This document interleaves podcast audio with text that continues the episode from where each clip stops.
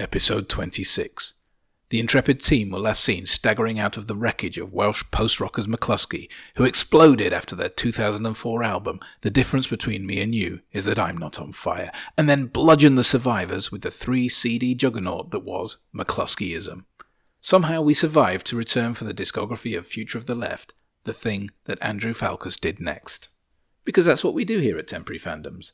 We listen to entire discographies and then we try to work out what it all means. A futile endeavour, I'm sure you'll agree, and yet somehow we're compelled to do it anyway.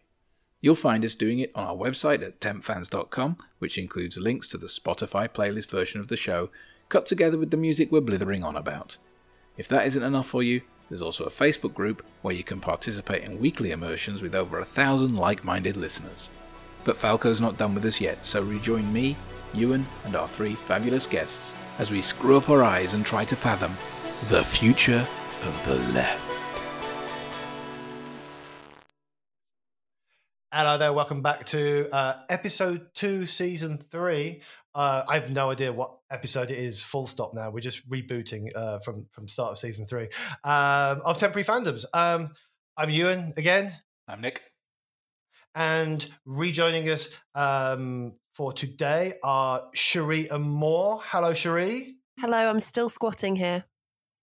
she's still, she's never leaving.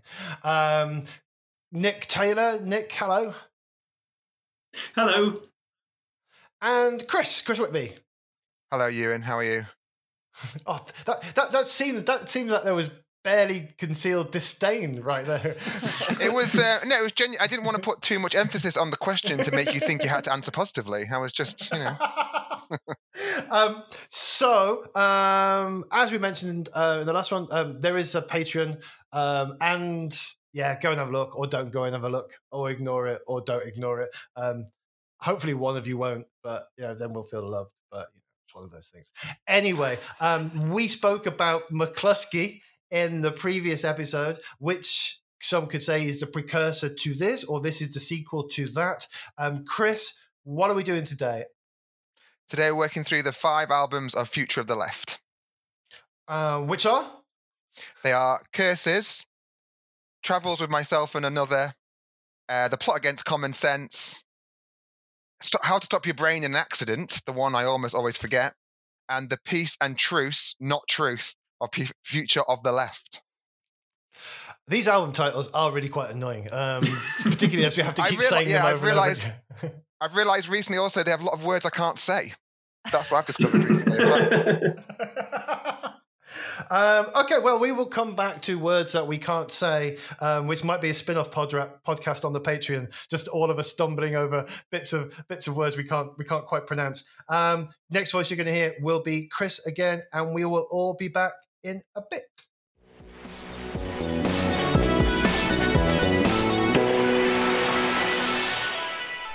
Future Left formed in mid 2005. Egglestone and Falkous remained from Mclusky and were joined by two members of the recently disbanded Jar Crew, Mathias and Hywel Evans.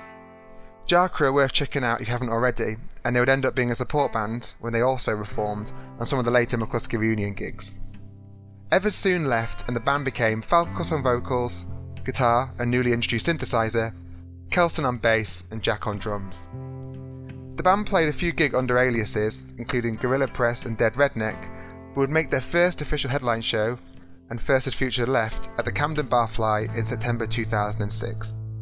Their debut album Curses was released in September 2007, and I remember the excitement that came with it. The first time I heard them was when my housemate bought one of the singles, but I struggled to remember which one it was. We were both Mclusky fans and we didn't know what to expect. I think what we got was a development of the sound on the final Mclusky album, but with some added lightness. The addition of a synthesizer brought something new to the band, and the album was packed with memorable choruses. One of the biggest moments in the album is the track Manchasm, where we'll be introduced to the friend of the band, Mark Foley, and everyone's favourite cat, Colin. The track is always incredible when they play it live, and there's one thing Colin can do is join us together in a sing along. I saw them on this album, Manchester Club Academy, and it was amazing. From this point onwards, I would see the band at least once on every album. They also released a live album this period called Last Night I Saved Her from Vampires, which is really worth checking out. If you've not heard it before, I'm jealous, and I look forward to hearing what people think of it.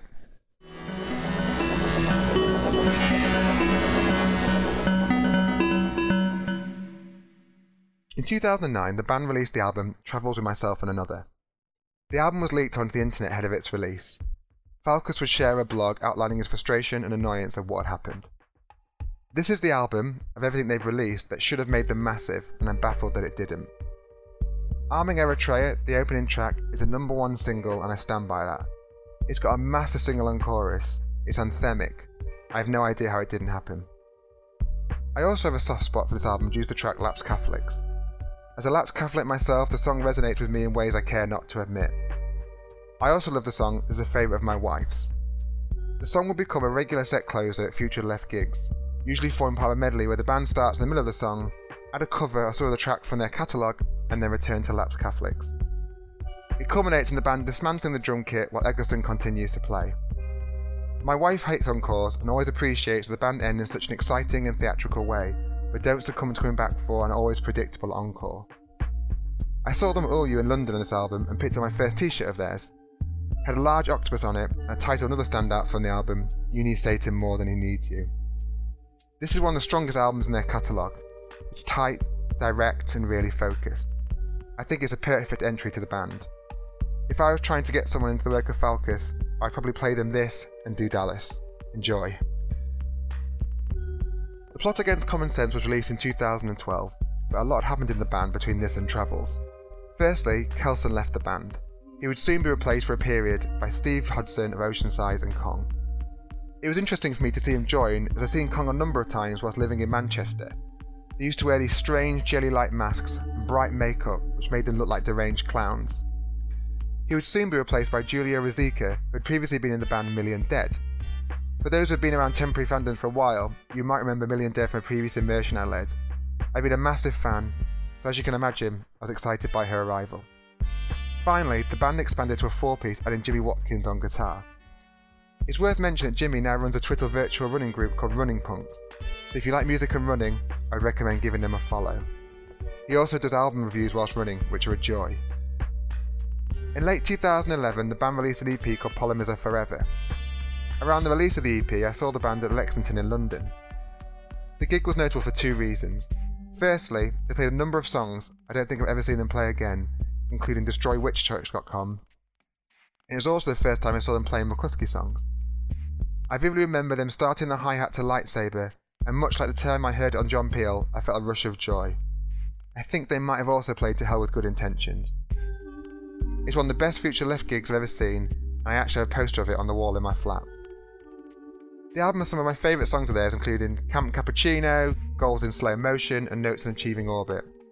Goals is another track, like Eritrea on the previous album, which feels like it should have been a massive single. The production on here does feel different to me, and it comes across as the sound of a band trying to expand their reach. The colour scheme of the album also feels very different, with the nuclear explosion providing a literal brightness that feels unlike previous albums. While strong, the album does suffer in places for being overly long. I actually think it's the longest album in the Future Left and Mclusky catalogue. It definitely could have been strengthened by removing a few tracks later on in the album. The band also released an EP of demos from the album titled Man vs. Melody in November 2012. There's a lot to get behind on this album. I mean, how can you not like an album that mentions Howard the Duck?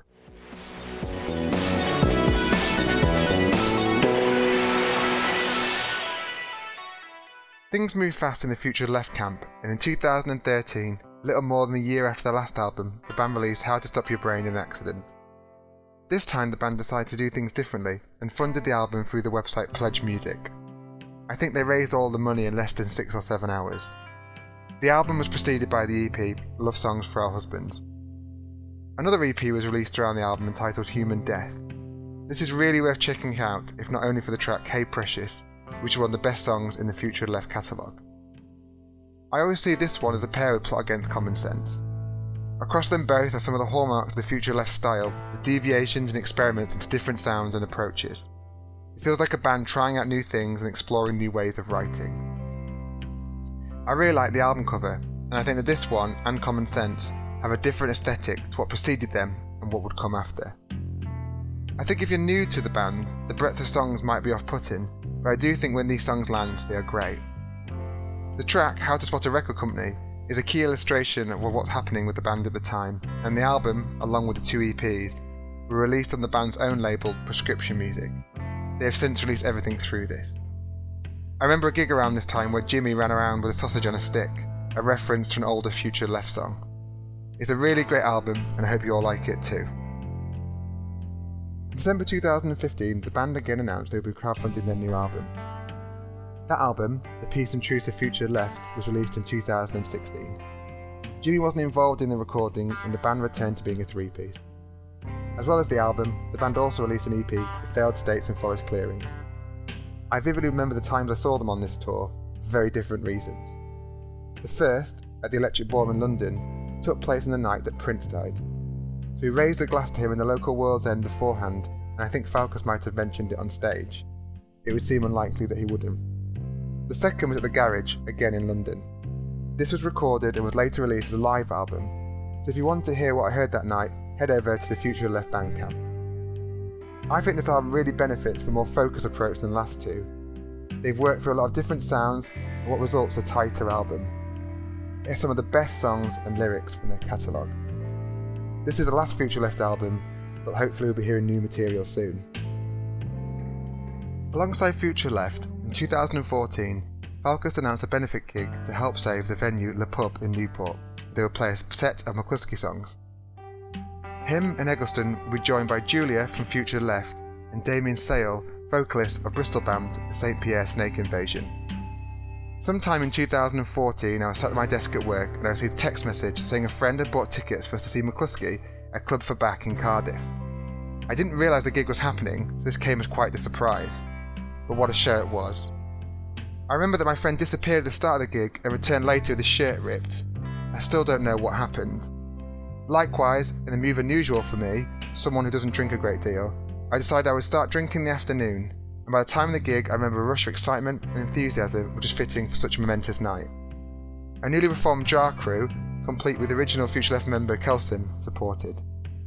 The band have continued to play gigs Mclusky, with an asterisk to denote that isn't the original members, and I saw them again at the Brudenell Social Club in Leeds, and had tickets for their show at the same venue next year. In 2014, Falkous also started recording and releasing music under the name Christian Fitness. He's released a number of albums which you can find over his Bandcamp page. I'm excited to see what Future Left do next, and the Do Dallas shows will be amazing next year. Here's to many more years.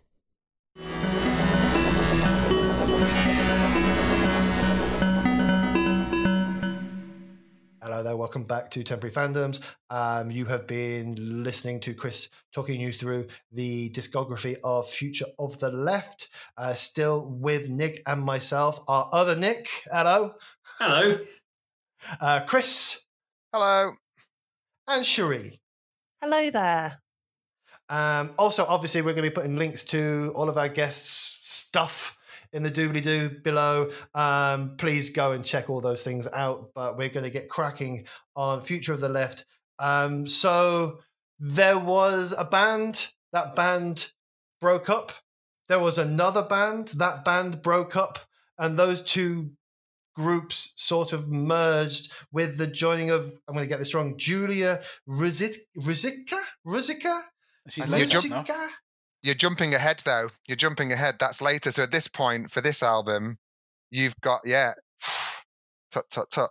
Uh, for this album, um, Future Left was um, Jack and Andy, Andrew Falkous from um, Mclusky, and they were joined by two members of Jarcrew, who were another Welsh band, another Welsh post-hardcore band, I would suppose you might say. Uh, but one of them left like quite quickly, so you were left with Kelson, who plays bass. So it's two thirds of Mclusky with Kelson on bass.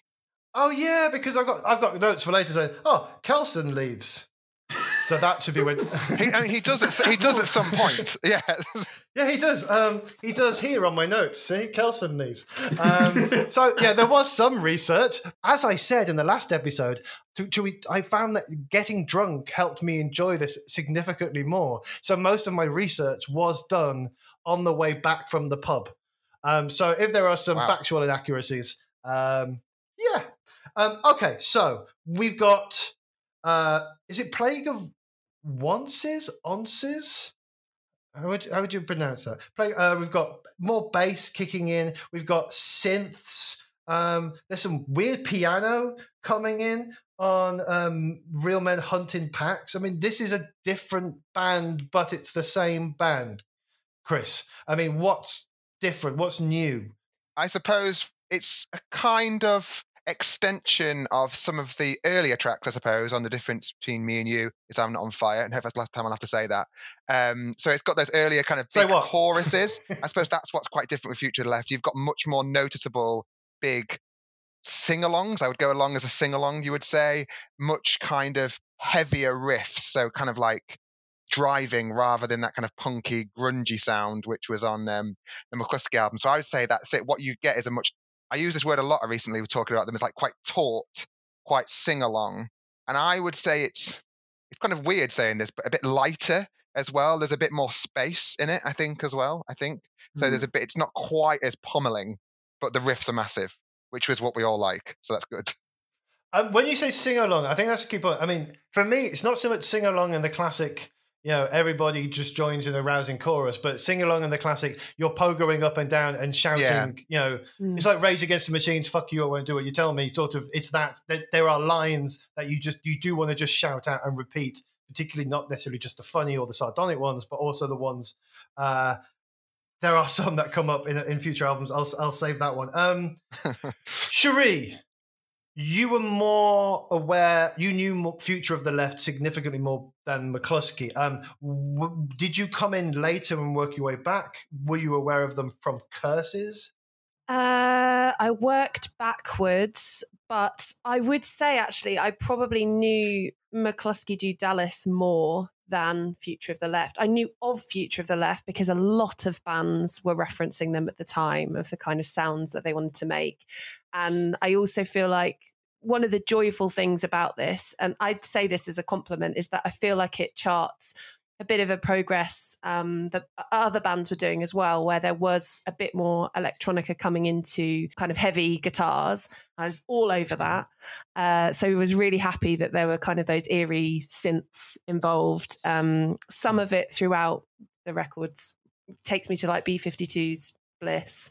Um, But yeah, so I hadn't listened to Curses before. Um, but I agree with Chris that, yeah, it definitely felt kind of a more sharpened affair i guess because it's got those those chorus lines um it's got that humor still though and it's still got those raging guitars but i was just elated that there was now a synth involved as well um and i actually really the, the you and you mentioning real men hunting in packs i thought it was really glammy i was into the glam the glam piano Yeah, it was. It was, it was sort of. Oh, I, I was genuinely. going, Oh, okay, that's yeah, that, that's that's nice. Um, about the whole humor thing, and like we mentioned in the previous one, that um, uh, a bunch of us have also been, also been listening to Half Man Half Biscuit at the time. The the, the album, the, sorry, the song "Fuck the Countryside Alliance." I mean, if Yeah. that was sung in a different way and put on a different album, it could easily be ve- very similar to being a Half Man Half Biscuit track. Well, absolutely, Um, yeah. um, Nick, well, what's your Nick Nick T? Um, what's your stance on the Country Alliance? um, yeah, I mean, I, I I related to that that song particularly as someone who uh, previously in the last year moved uh, moved from from London to uh, to a place in the in the middle of nowhere where the, the Countryside Alliance uh, rules rules all. Um, Oh, really? And uh, so and yeah, so I think so. You know, lines lines about uh, li- lines about Tories and meadows is uh I mean yeah that's pretty much my pretty pretty much the, the foundations of my surroundings really so that that was uh that particular track hit a bit hit a bit close to home I think quite quite literally in fact um I- I've now got this image of like the movie Hot Fuzz and the neighborhood Yeah. watch, and, Not and you living off. in that village. it's not far off there's less people than uh, than the than the, than the village of Hot Fuzz um but uh but apart from that it's very it's very close yeah Um, how was this album received? I mean, there, there- there's a there's, there's a new band that contains people from a, a, a previous, let's say, a cult band. Um, how was this album received by the music press? Was it all? Were they still looking for fancy shoes and nice hair, um, or had they had we moved on? I think from my cursory glance around, it was received pretty well. I think got quite high um, acclaim from people. Again, probably a mix between the excitement of seeing the, you know, someone like Falkous in particular. Like and I, am aware of this when you talk about them that he kind of overshadows the whole band in some way. I know that they're particularly Jack Egglestone in this in Future the Left. I think the drumming adds a massive thing to it, but he does. You know, he's the one most people know. But anyway, I think that um, there was an excitement for them to be back, or him in particular to be back, and I think it was received pretty well. My understanding is this one in particular. Okay, okay. I mean, so I mean, it's less of a, a difficult uh, start, I guess, for them. I mean, although obviously there's that pressure uh, of coming back with something new. Nick, old Nick, our Nick, temporary fandoms Nick. Uh, Fuck you.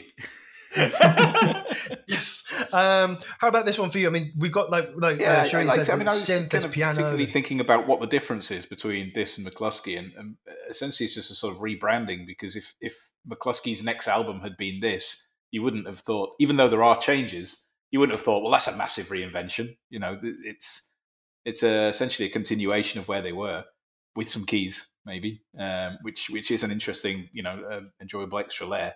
I found with Future Left though, I, I kind of warmed to them more with each album. I think they just get better and better.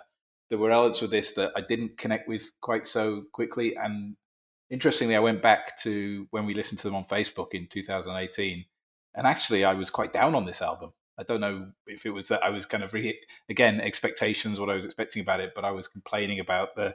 Yeah, I mean, you've you've invoked Rage Against the Machine. I'm not I'm not into that at all. so you know, you talk about the big sing-alongs. When when I hear the line uh, "fuck you, I won't do what you tell me," my mind automatically shouts back, "Fuck you, you'll go to bed without any tea." Um, that's why you call me old Nick, right? Um, oh, can we can we get song? Can we get that song to Christmas number one? yeah, no, I, I, I, like it, but the best is still to come. The future of the left, I think. Okay, well, let's move on a little bit to the next one. Travels with myself and another. Um, I saw Future of the Left. I realised in 2009 at All Tomorrow's Parties, and I hmm. struggled ah. to remember it because number one, I was drunk for most of the weekend. Uh, number two, if, if anybody's ever been to all tomorrow's parties, and it's a big Butlins, an old holiday camp in Minehead, and the main stage is essentially in the foyer, and there's a Burger King next to it, and so you can sit at Burger King watching a band. And this was about six o'clock in the afternoon, and I went to see Future of the Left. And then I, while I was watching Future of the Left, I had a double cheeseburger with bacon. And then I went off to watch Spiritualized later on. I mean, as an experience, I can't quite remember them um, but I remember, remember, the cheeseburger. Watching, I remember the cheeseburger, and I watched all of them. I didn't go off and play crazy golf. I didn't go off to. I remember watching all of them. um, but there were so many bands that weekend that it's it's always hard to come away with with uh, uh, uh, one you've discovered, so to speak. You just sort of go to have a good time. Um, I am going to say that Arming Eritrea, while being a great opening track, the lyrics, uh, well, rhyming Eritrea with pay her um, is is is shocking, shockingly lazy lyricism, and it really jarred to me. I quite like. I don't that. know. It's it's it's it's it's just seemed a bit weak. Um, also, there were sometimes that some of the tracks uh, drifted in not vocally, but when the guitar sort of kicked in. Kill, I, I heard the Killers in there, and Ooh. I know I'm probably the only wow. one, but there was a sort of a rising sort. Of, I'm not getting out. I'm at my own house, Chris. Um, there was a sort of rising sound, a sort of anthemic. I meant there was an anthemic sort of sort of sound.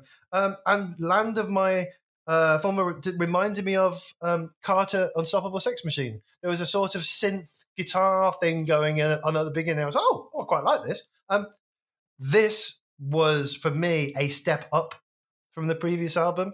Um, and it was one of the, the first times I, I really enjoyed something of going back in Mclusky and moving into this. I, I put on in the afternoon. I was like, oh, this is, yeah, I'm really enjoying this. This is great. I did some cooking, played a few tracks a few more times. Yeah, it was, it was pretty good for me. Um, we talked a bit on the last pod about the difficult second album or difficult third album.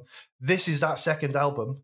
Um, what do you think? Um, Nick T, I mean, do you think this reeks of a second album or is it a band sort of ploughing forward?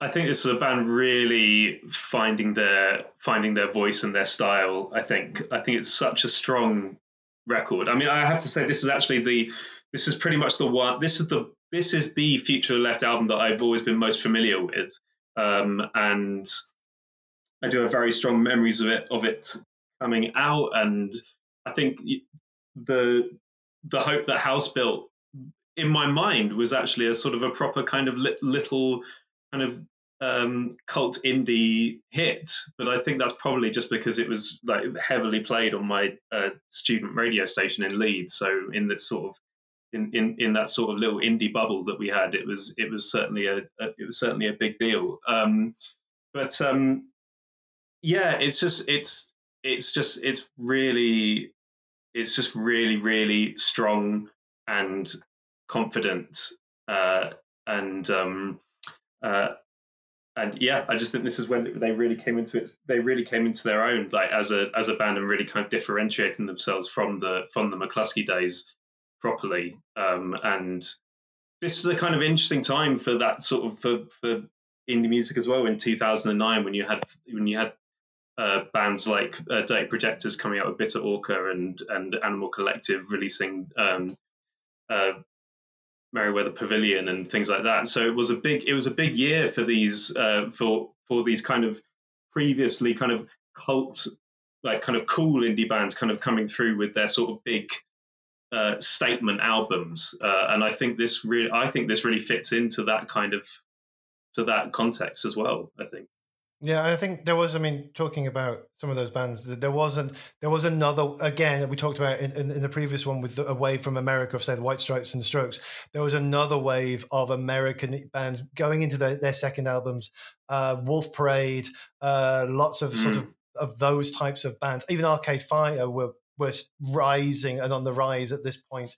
So again, having this type of post-hardcore band evolving on the other side, there's probably a bit of a clash for the, sort of those music journalists' attention a little bit, I guess. Yeah, um, it is definitely a statement album. Um, Cheri, um, where does this album sit with you? I mean, it's a trite question. I ask it way too much, but in terms of the last one was, yeah, we're, we're back. We're trying to differentiate ourselves. And now we've got this continuation, yet evolution, I guess.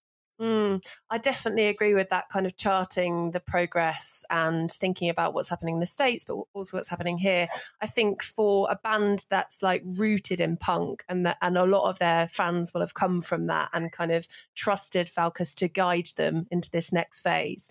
And um, for me, I just think that is perfect because there was a great review about this record from the BBC saying that um, the Hope That House built had that kind of um, join our hopeless cause, the sort of chorus that mm. you want Green Day to have if they weren't taking themselves so seriously. And yeah, I totally yeah. felt that because I didn't want American Idiot at that point. I wanted like Nimrod from the days gone. Mm. And actually, Future mm. of the Left, I guess, did that in a in a less sort of even though we have said the word anthem, I wouldn't say it was like, you know, they weren't heading well, if we think about Chris's original point about Biffy Clyro and where they've gone, like there's no Jaggy mm. Snake anymore, is there? There's just stadiums galore. Um, so I was really pleased to hear this, hear this progression. Yeah, going into that kind of more um, thoughtful songwriting, but still doing all the stuff that we love from Mclusky as well. Like I loved um, Stand By Your Manatee. I just think mm. he's just such a good songwriter to to shame someone for plastic forks yeah. in that yeah. era. That Commenting on like socio-economic, you know, issues of the masses way before we're still contemplating that now, you know. It's crazy. Mm. It's so, so good. Mm. Uh, yeah, I got lost. I mean, after a while, the the lyrical references they started to wash over me because when you're listening yeah. to an al- a new album every day, you don't really have time to go back and go, oh yeah, that one and that one and that one. I imagine if you've been listening to the to to this album for oh, for years and the, the, discography for years, they they stand out a little bit more. But yeah, occasionally you get that one that jumps out and you go, oh oh. Oh, I like that one. No, that's clever. Aha, that's clever. And I will probably go back and revisit some of them, uh, but some of those nuggets do to sort of disappear. Great song titles. I mean, I, I mean, I love a pun, and this is pun heavy. You know, this is this is this is awesome on that front. Um, Nick, not old yes. Nick. Oh no, old Nick. what do you want? A hot take? Um, no, no. I, hot take. So, hot yeah, take. As I was saying, they, they, they get better as they go along. I really like this one. Um, I was thinking you talked about um, arming Eritrea already, and the the is it, uh, it's not that one. It's the Hope the House built that has the "Come Join Our Lost Cause," but I guess it's the same mm. issue. That yeah. There's a sort of habit of um, invoking real world issues in but in a kind of cryptic way. So you're never quite sure what the song's about or what he's saying about the thing. But even the name of the band, Future of the Left, they sound like a sort of po-faced math rock band. But they're anything but that, and so so something very sardonic about the way he's playing with that in in the choice of um, t- titles and things. So even that, just this is just me going down rabbit holes on Wikipedia. But I, I noticed that the uh, the title of this album is from a book by Martha Gellhorn, who was one of uh, Ernest Hemingway's wives, I believe. I, I believe, I, as in, I read on Wikipedia. Um, but you know, it's it's just interesting that point you make about how him like being able to take shots at things like on Lapsed Catholics, which starts with that joke about you know Tim Robbins and Shawshank and Jacob's Ladder, and then goes into that bit about Fox News and and all that kind of thing. And you think that's seamless, being able to like catch you off guard. And I do, yeah, I've never really thought about that. How many shots there are at things and pop without it being earnest or anything. It's yeah. just really, really clever the way he manages to do it. Actually, yeah, I mean, just occasionally, I'd kind of like because I go, I've, I've, you know, in the process of doing this, I've gone off and thought, what's this one about then? And I go and read the lyrics, and you're like, well, I'm none the wiser. So it's all full, it's full of all these clever lines, but yeah. Christ knows what he's on about half the time. I think he did seem to get a, a bit more abstract as the albums progressed. Yeah. Um, well, either whether it's conceptually or whether it's metaphorically, there was definitely more abstract stuff coming in. Chris, I think the strangest thing about this period for this album for me was I think it was either this album or the tail end of the tour for the last album.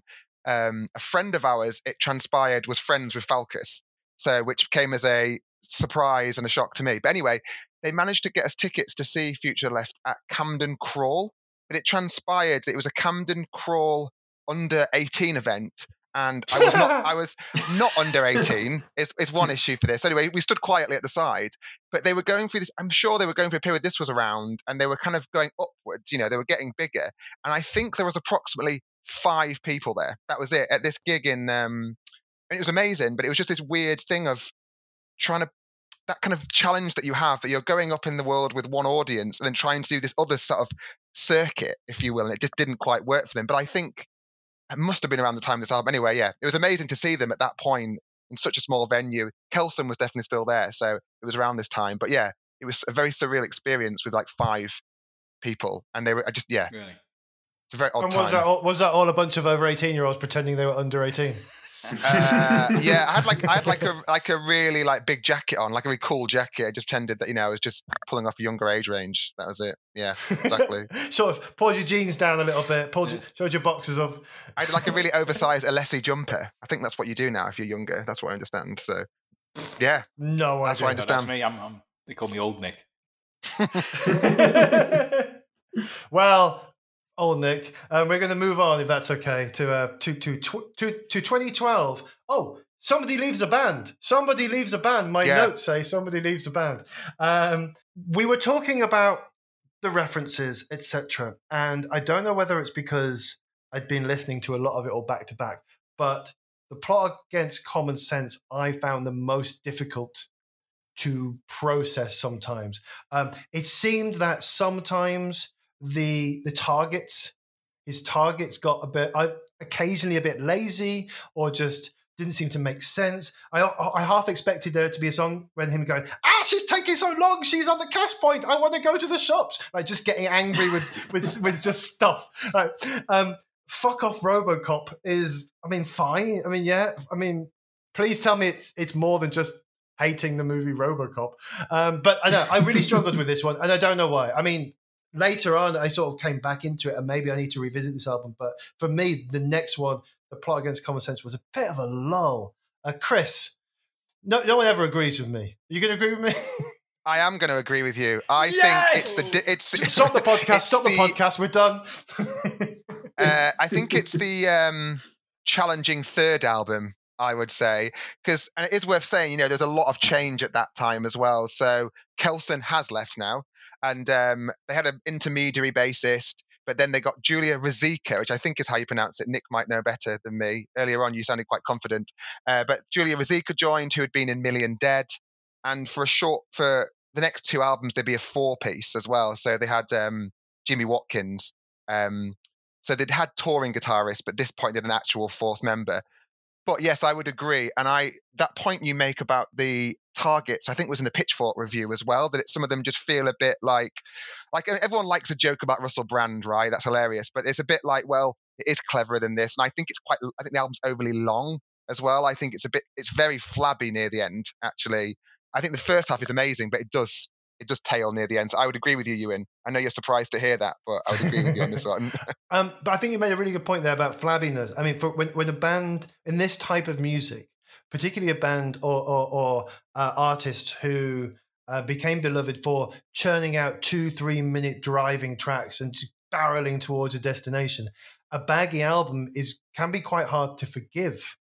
You know, yeah. it's sort of that's not what you want from this. You don't want a a, a triple uh, vinyl exploration of this with six minute songs and three minute songs. You don't want Can. Some people want Can, Chris, so, Nick. Some people really like Can, and that's fine. But if you're really into post hardcore two and a half minute tracks, you don't want Tago Mago side two. no, and I think going back to your and your point about the uh, target, sorry, because I really like the song. Um, sorry, Dad, I was late for the riots. It's a really great song, but again, you, you when you pay too close attention, you start thinking, oh, you know, there's a few of those lyrics could go. It's not quite as funny as it could be, but the overall song is really good. But it has again this kind of almost yeah, just cheap shot. I can't think of another, you know, this kind of like, oh, we're going to take the mick out of someone who's middle class and goes to a public protest the Slipknot lyric is really funny, um, but other than, I think it doesn't quite work that um, overall. Um, Cheri, um, you you talked about how um, uh, you used to be was it gossip, gossip rock? Yes, that's um, right. Who, who, what, what, what, what were you? Give me, you've got any examples of your shots uh, at, at, at the world? They weren't as witty as these ones. I wasn't reimagining Billy Corgan as Voldemort, which I loved as a Harry Potter nerd. Um, what were they? Uh, lots of things. We once played a Battle of the Bands, and um, the other band that we were playing against had all their girlfriends in the dressing room.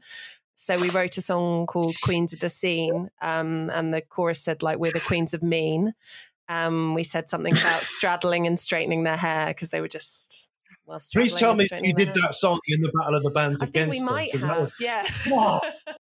that yeah, that was our sort of our style. But um, yeah, I do agree that that that's interesting hearing everyone else talk about it because I thought I had snatches of things that I really liked in the record and I wrote lots of the lyrics down.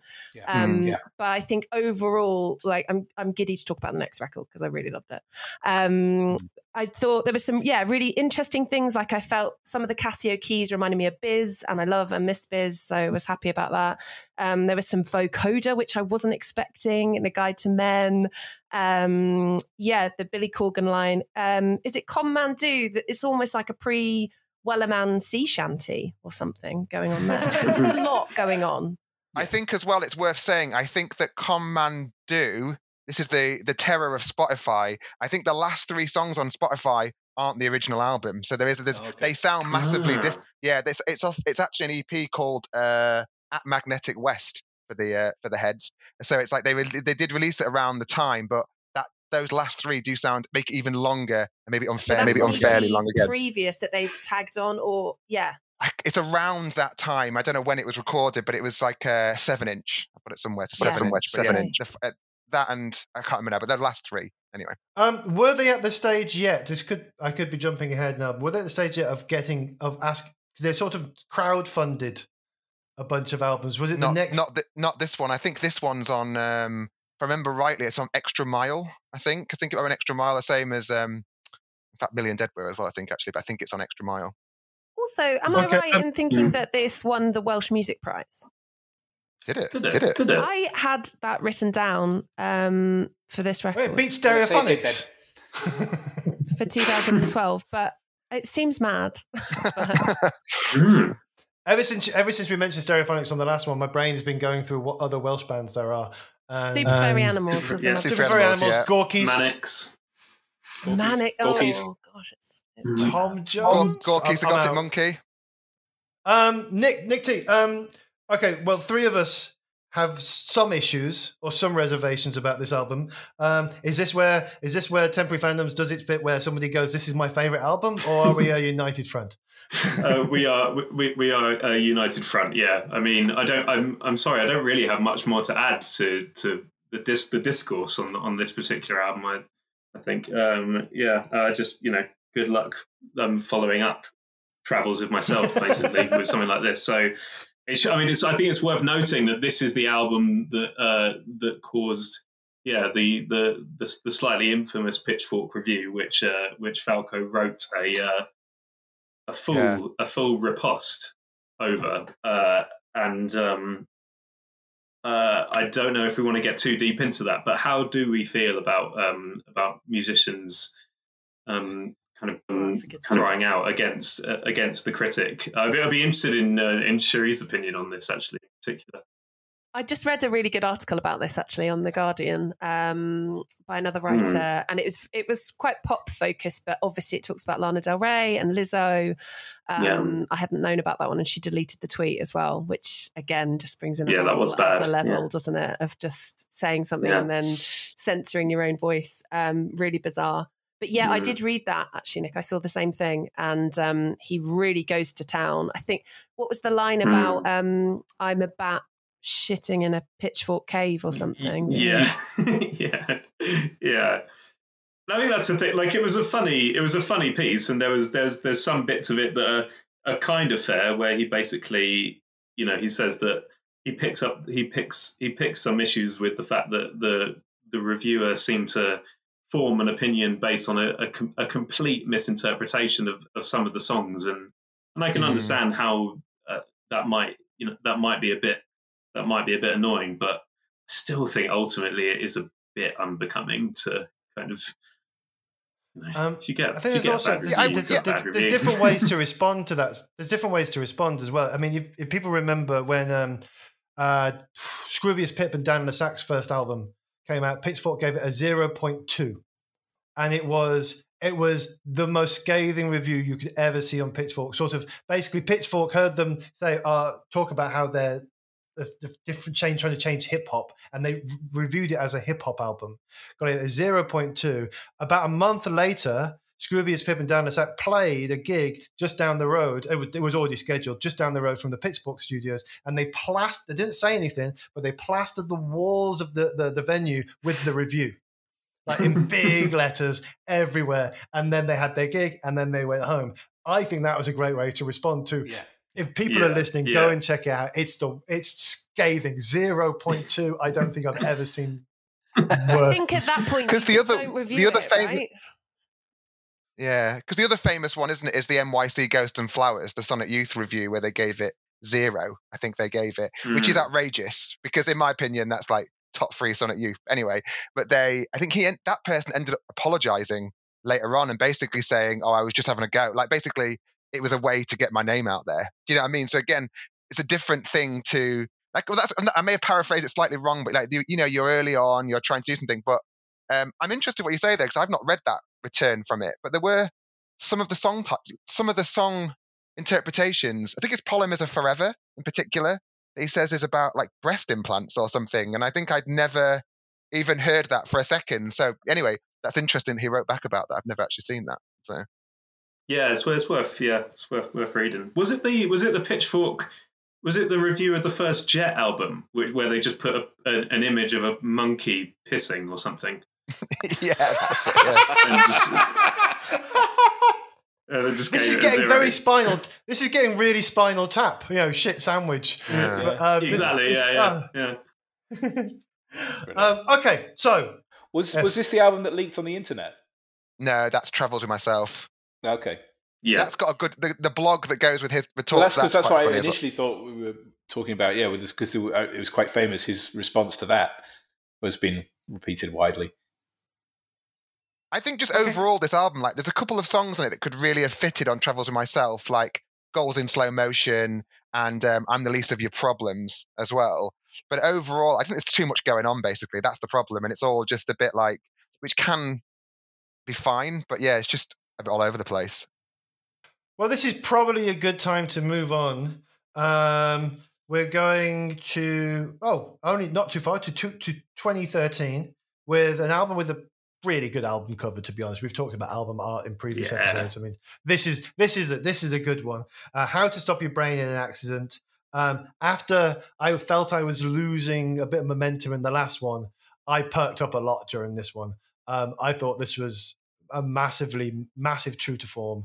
Um, a return to form. Um, this was when they were self releasing, right? This was when they they, Yeah. they got free. They were no longer part of the record label. Yeah, they crowd they Um, crowdfunded it. yeah. What was what? It wasn't on like um. It was what was the platform? It was Uh, Pledge. fund Pledge or Music. something like that. Mhm. Okay, that was it. Pledge, yeah, pledge music. Um, I think it's great. Um, I think it just it bounded along really, really nice. It was interesting. It was uh, it- there was dirty riffs in there. There was screeching. Um, things to say to a friendly policeman is brilliant. Just absolutely brilliant. And even if you don't listen to the song, the very title, Johnny Borrell Afterlife. Oh, Um, It's a listen great to- song. Listen to the song. Yeah. Love that it just song. tell, it tells you everything. Yeah, it's a really about- good song. Yeah. Yeah. Um, so, Cheri, you said you couldn't wait to talk about this album. I was absolutely in my So- element for this album. Loved it. I wrote so many names of things that I love. Mainly the polyoctave pedal was involved in this album, and I'm such a fan. So not only as you've got your Hammond synthesizer, you've also got like the pog going on in the background. All that layering was very, very at home. Um, I loved singing of the bone saws. I thought that was hilarious. I, the, again, I've said this repeatedly about him, but calling out FOMO like 10 years before that's become the lexicon that everybody talks about now. Um, it had Queen bass lines, had kind of cutting quips about consumerism and the Kardashians. Um, you and you mentioned uh, the Young Knives earlier for Mclusky. And I had a Mhm. similar thing, but it was killer, and I couldn't place it forever until moments ago I realised it's the Victorian uh, English Gentlemen's Club, who I was such a fan of, and they're Hmm. also a Cardiff band, so maybe there's something in that. Um, they were around sort of the 2004 to 2014, so similar crossover. But yeah, the delivery of his lines, I really love that. It goes into like proper art punk for me. Um, yeah, big and yeah, the Johnny Borrell track is so theatrical. Yeah. the Just a Boy, Mhm. Just a Boy harmonies, great, great, great. And it Um, mentions Bobby I- Zamora, the footballer, which is also a great reference. That is a great reference. Yeah, yeah.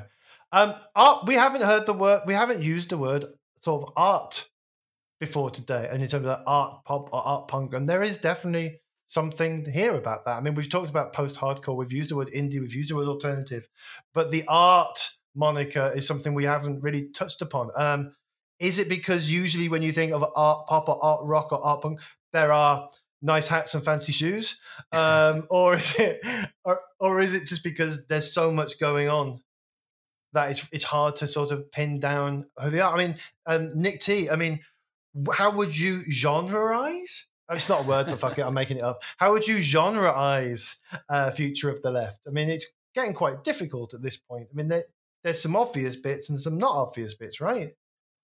It is, yeah, it is very difficult, yeah, because I think especially by, especially by, by the time we get to this record, we're really they're they're starting to really master the kind of uh, the the pop sensibility that that that goes so well with the re- with the really heavy riffs. So, um, yeah, so I think the ref- the reference points are kind of all over the place, really, by, by the time you get to this record. Yeah, no, absolutely. Um, Well, I, Chris. Oh, sorry, Nick. Old Nick. no, I was just going to say. I mean, I think this. I mean, this is my favorite Future of the Left album. Um, but I think this is the point where they, in a way, and, and it's it's always been the case to some extent, but they've just really totally become uh, a vehicle for Andrew Falkous at this point, because the whole Mm. album is, is he's like trying on all these different voices on all the tracks. He's like he's whispering some of the tracks. He's doing some of them in like received Yeah. pronunciation English.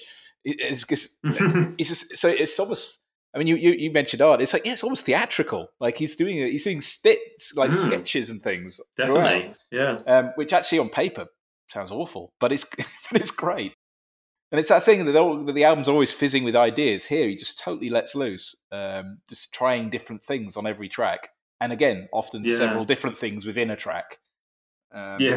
so so there's just so much in there in this record. I think it's really interesting as well. We, we, you know, we were talking about how some of the, the targets on uh, Plot Against Common Sense were, were, were a bit obvious, and then and and and as such, it, it feels lyrically like like a surprisingly weak album in in in places um, compared to when when we consider what we can really expect of, of Falco by this point. But by the time you get to this album, you know, even something like How to Spot a Record Company, I mean, that is such an obvious target. Um, but he's he manages on this record he manages to do it in he manages to do it in a way that does kind of come back to the the sort of the the the really fun and and and acerbic tone that we've come to expect of of him through throughout his uh, Mclusky days and and Future the Left days as well. So it's it's interesting how the the targets don't necessarily get more subtle by the time we get to this record, but there's definitely a a, a sharper lyrical focus. I think. I think the other interesting thing about that song, um, going back to, um, I think I mentioned Reuben when we were talking about Mclusky, is that there are similar. Again, they're like Reuben in the sense they get to a certain level and then you kind of plateau, but everyone thinks you should be the biggest band in the world.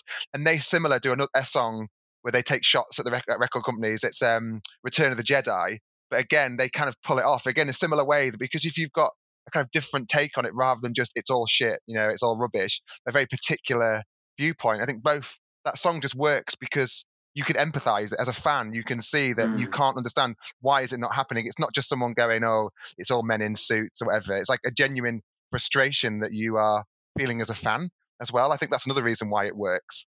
I as well. Yeah, and also yeah. I guess because this album was crowdfunded by the fans, so yeah. there's a sense of authenticity yeah. there because mm. they don't have a record label. So it would be completely different if this was coming from a band on like you know a reputable indie.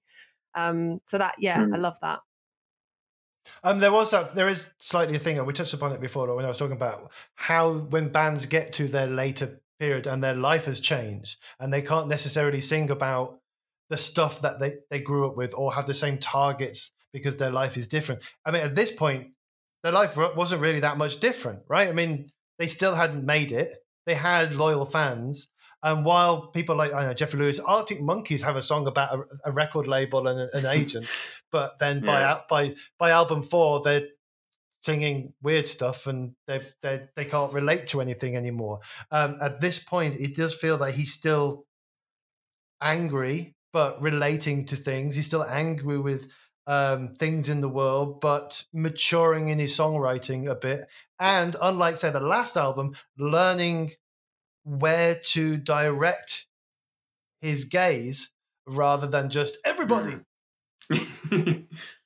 I think as well that um, another song I do really think is worth mentioning. You say about the angry thing um, is French lessons as well. Like again, it's mm. a song that's uncharacteristically um, what's the word? Again uh, not tender's the right word but it's got it takes the foot off the pedal. The lyrics are hilarious the thing about the idiot on a um, unicycle whatever it is. But again it's just got a slightly more um yeah just i don't know there's something about that song that really stands out on the album because it doesn't jar as a slower quieter song. It just works and i do think there is something about them refining what they were doing which whereas plot was very much like try everything. Now it's like well we'll take the bits that do work and we'll try and really get those going. And it's still quite all. There's a lot going on still stylistically, but they just work a lot more. I think is my feeling on this one. And also musically, I mean the bass. I mean, the, the, I think Future of the Left, as opposed to say Mclusky, there's definitely more of a good bass sound, and I oh. I love a dirty bass, good growling, menacing, pummeling, dirty Huge, bass. Ah, oh, it's great. Yeah. It really is. It's, it's, such a good sound. Um, when we get to the next album as well, I think that's when the bass shines because of the various other reasons. Album, yeah. Yeah. Um, in fact, let's oh, do yeah. that. Um, the, the Peace and Truce are Future and the Left, 2016. Um, they're back to being a, a smaller band. Jimmy's gone. He walked out, left. Was it acrimonious? Was it just a, a split? Was there a broken, stolen TV? Uh, I don't actually know much about it, but what's interesting is so he's quite um, he does a lot on Twitter now. Like he's involved in like a, a, running group, and he does a lot about men's mental health and stuff now. And he talks a lot about how the last ten years he, uh, you know, drank a lot, partied a lot. I mean, he looked very different. So I don't know if but that's much. This late leaving is like 2015ish, so it's much more prior than that. But I don't. I think it's ever been said, but he's he's talked about that being a quite difficult period. I think in terms of like his own what happens when you're in a band and you're touring and all that kind of thing. But yes, he leaves, and they they have a touring guitarist sometimes. I think at some point, um, someone from Art Brut plays guitar for them live. Oh, yeah, I sometimes. Is it Jasper? Yeah, is it Ian They- Catskill? Oh, okay. Is it called? Is that someone? Someone Catskill? Yeah. Um, so they do have him live sometimes, but generally, as a whole, they're a three piece again. Yeah. Um, there is an interesting thing that we've touched upon several times band members leaving. And yet, with some bands, you go through their history and when people have left, and that story is out there. They have they have fallen out. They have talked about it. Whereas there's several people who have left, um, either in Mclusky or Future of the Left, and they're going, "Well, we know a bit of the story, we think, but it's not like anybody ever came out and went that fucker did this." and here's here's here's the details. Now it's it's quite nice that it's it hasn't all spilled out into the media. I guess. Um, I think this album was brilliant, um, and I think it's because there's less of them, and so that bass really comes to the forefront. It's it's nice and tight. Um, I wrote tight as fuck a few times. Um, I also want to start shouting. Um, what was it? I can't remember. Yeah, yeah, um, uh, there's some really good lo-fi stuff. I want to sort start start shouting army surplus um, and insulting people uh, over and over and over again. Um, I yeah, I mean, brilliant. Um, I'll listen to this one again. I mean, which is a, which got the Ewan seal of approval. Um, Nick T, um, have they been building up and up and up and up and up? Is this a step up from How to Stop Your Brain? Um, I mean, where's it sit for you? Um, it's tricky to, to say whether whether or not it's an absolute step up, but not to say that I didn't love it. I really, I really love it. Um, but I, I think it's, I think by the time by the time I got around to listening to this album, it kind of, for me, it just seemed to, it it seemed to sit in a in a place where I was I was at this point so used to the the Future of the Left's just high quality that it just seemed like, oh yeah, this makes sense. That This this album's great. Um, but yeah, so I- Disappointingly I good. think, um, I think for me it's on a I think for me it's on a par with uh, with um, with how to stop your brain. I think, um, but um, Yeah. but yeah, but I think it's inter- it, there's some really really interesting stuff on there, and I think actually in a way it's it's. But you mentioned the you mentioned the kind of the lo-fi stuff. To me, there's almost moments of this that kind of when when I think about tracks like Miner's Gruel and stuff, there's a sense there's a sensibility to, to tracks like that that almost make this album the kind of the closest link between the Future of the Left days and the Mclusky days. I don't know if that's Yeah. something that anyone else kind of picked up on or, or felt. I would agree with that. I think it's definitely got a similar tone to their final Mclusky album. Yeah, and I think there's Mm. that kind of it feels a bit um I'm going to use another kind of lazy term, but a bit darker and a bit kind of more Uh, because the last two albums to me feel quite bright and quite big. Again, with this one, it just feels like you've kind of gone into a small room and it's just like the bass is turned up and it's hot. And it just feels. I think I would agree. I think Yeah. it's the most similar in tone to later Mclusky. Yeah, definitely. So is that an arc? Is, is is is that accidental? Do you think? I mean, is there is there a natural arc to go from the raw and then evolving as a band? I mean, is he going to form another band and do the same thing, and the last album will, will be symmetrical, or is it is it a natural is it a natural progression? Is what I'm saying to go from raw and acerbic to evolving into something else and then coming back again. Because both times there seems like the middle period of Mclusky and the middle period of Future of the Left, they expanded into something and then sort of contracted into a different version of what they originally were at. You know, they're close, their endings are closer to their beginnings than the middle bit. That sounds like an No. album title from Future of the Left. Yeah. Yeah. it was all planned out from the beginning. That's it. They knew it was coming. Yeah, basically. I just think what's interesting about the Mclusky point, um, because we haven't actually mentioned this through Future Left, is that they eventually started playing Mclusky songs again. So it's interesting, really? like something, like- yeah. So it must have been the first time I saw Future Left play Mclusky songs. Must have been about 2011. So they did kind of put off doing it for a while, but they have considerably done it for now. So again, it's like the songs start to fit in a bit more, and there's a bit more of a synergy between it. But I do. It's interesting to kind of make those parallels because obviously since this album there hasn't been another Future Left album. There's been lots of Mclusky gigs, that kind of thing as well. So again, there's something about this period, isn't there, of kind of going, we've got this sound, and you've maybe come to terms with the legacy of um, of Mclusky. I think it was actually 2014 actually that they did the first Mclusky reunion shows, but there's something going on there that seems to be a Uh, when you say reunion shows, because I don't know any, like the original lineup, Acrimony gone, all back together. No, so the early um, Mclusky reunion shows they started with I think it was Julia and someone from a band called the Saint Pierre Snake Invasion, who I, I don't know much about other than the name That and sounds seeing like them. you just put some words, pull some words out of a hat and Yeah, put them together. I mean, exactly, it's yeah, great, it's like but random band name generator. But they played some gigs. Um, and I went to one in 2014, which were like fundraisers almost. They did one in Newport, one in Cardiff.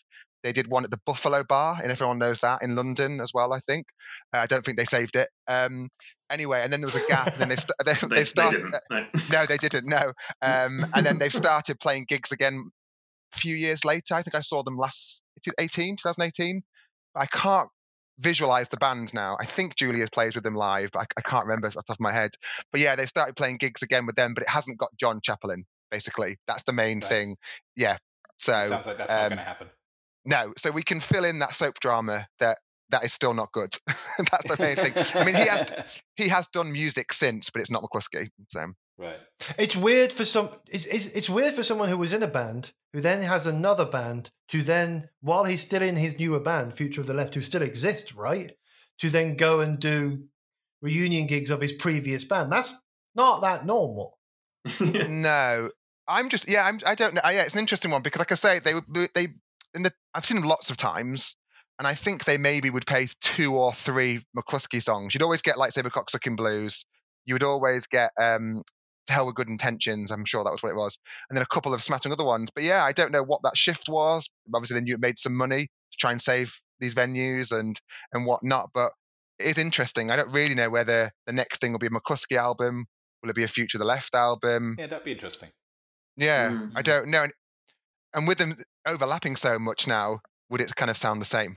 Just what I mean. So Yeah, but like- I mean, When we did the What episode is the on difference Love, between and we were now? trying to work out what was the difference between a Love album and an Arthur Lee solo album, given that every Love album after a certain point had different band members on it. Um, and, So- and there so have it's the been same other. thing. It probably means something to to him. Like, no, I can't. I can't do this gig as Future of the Left. This is a Mclusky gig. In his head, he probably knows what that is. But essentially, if he was just to go out and do a Future of the Left gig where he only played Mclusky songs, with that, there is songs he can play them. Doesn't matter. And also, if they're recording new stuff now, I mean, that's that's the weirder part. If he records new stuff, um, what would be his delineation between the two? Oh no, this one sounds, as you said. Oh yeah, this one sounds pure Mclusky. I- I'm there is sorry, definitely. didn't- I, think there's been one demo released. It's called something house, something to do with houseplants. On, it's on the live album that they're releasing at the moment. But I think what's also interesting about the gigs, I don't know, I've got a feeling about it, but you've got that 20 year, 15, 20 year cycle for that early 20, 2000 Brit rock thing, you know, like the, as we said, Biffy, um, Reuben, all of that. And you had that tour a few years ago that was like Hell is for Heroes playing Neon Handshake, and I think 100 Reasons played, um, it, yeah, and Ideas Above Your Station, wasn't it? But they've kind of gone different ways because I don't think a Mclusky do Dallas show, I mean, Electric Ballroom's pretty big actually for next year, but it's a different way. It's it doesn't feel to have the same nostalgia thing attached to it. It's a slightly different beast. Maybe I'm being slightly seeing it through rose-colored eyes, but it just feels different to that Hundred Reasons Hell for Heroes approach. This one feels different. Yeah, I don't know, but it's obviously it's that 20 years, and I think it's the Simon Reynolds thing. Every 20 years, you get the same thing again. So um, now is the time. Maybe maybe Mclusky could be the biggest band in the world this time next year. Let's hope so. You heard it. Here, you heard it here first, lads. That's what you heard. So, how was the Hell is for Heroes show, Cheri? It was really good, although I think it was a different one that I because I've um sort of embarrassed to admit this, but we went to the one that was with Vex Red because I was a really big Vex Red fan. I've seen Vex Red a few times. Yeah. Yeah, great. Yeah, just me too. Um, and it was Hell is for Heroes, Vex Red, and then unfortunately, in the middle of that se- scenario, A played.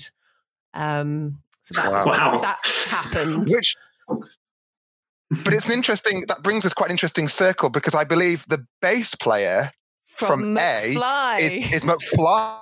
I, not Mclusky, unlike you and think Do you know what? Oh, Chris? I'm glad Finally. you brought that up. I'm glad you brought that up because I was looking for, to bring that back because I was going to mention that McFly do play some McBusted songs, and that's maybe how we get it back. Yeah. But your Dougie reference is much better. maybe there's a McFly, Mclusky, McBusted gig where we're going to save so many venues. Be in my Just imagine that. I, I will Yeah. work that PR Mc, Mc, campaign. McFlustered. Yeah. yes, Yeah, McFlustered. I am McFlustered about that idea. We are we are going to end on the McFlustered note because I don't think we can top that. Um, we we've had we've had we've gone through well two episodes. We look we went through Mclusky, a band who I had never heard of uh, in any way, shape, or form. Future of the Left, a band who I, I was aware of but I didn't listen to. Um, I've enjoyed myself. There's some there's a few albums I probably wouldn't put on again, and there's a bunch of stuff that will go onto the infinite playlist of of music in my house. And and and I warmed to his voice. It took me a few times, and I had to get drunk. But honestly, it was it was like I was walking, headphones on, walking to the bar. Ah, how do you add up? I mean, oh, there's screeching. Oh, there's a, uh, and then beer, beer, beer, beer, beer. Walking home. Oh, this is fucking great. Who's Rick? yeah, I was like having a great time. um, so thank you ever so much, Chris, for all your hard work uh, bringing bringing us through uh, the Mclusky and future of the left. Thank you very much, Chris. Thank you, Heck. Thank uh, you. thank you very much, Cheri, for coming back. Pleasure. Thanks for having me. Um, this time we'll, we won't lock, we won't lock you in. We'll let you go. I'm going to leave. Yeah, yeah.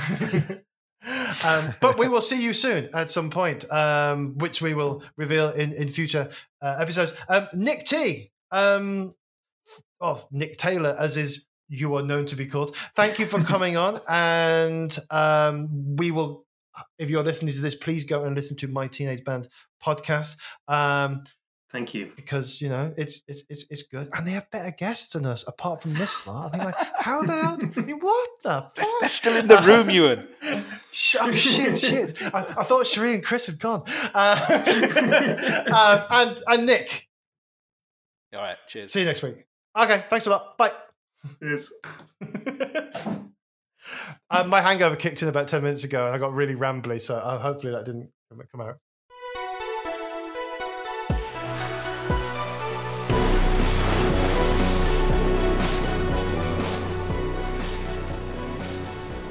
Thank you for listening all the way to the end of today's episode, which concludes our time spent with Andrew Falco Falkous and his bands Mclusky and Future of the Left.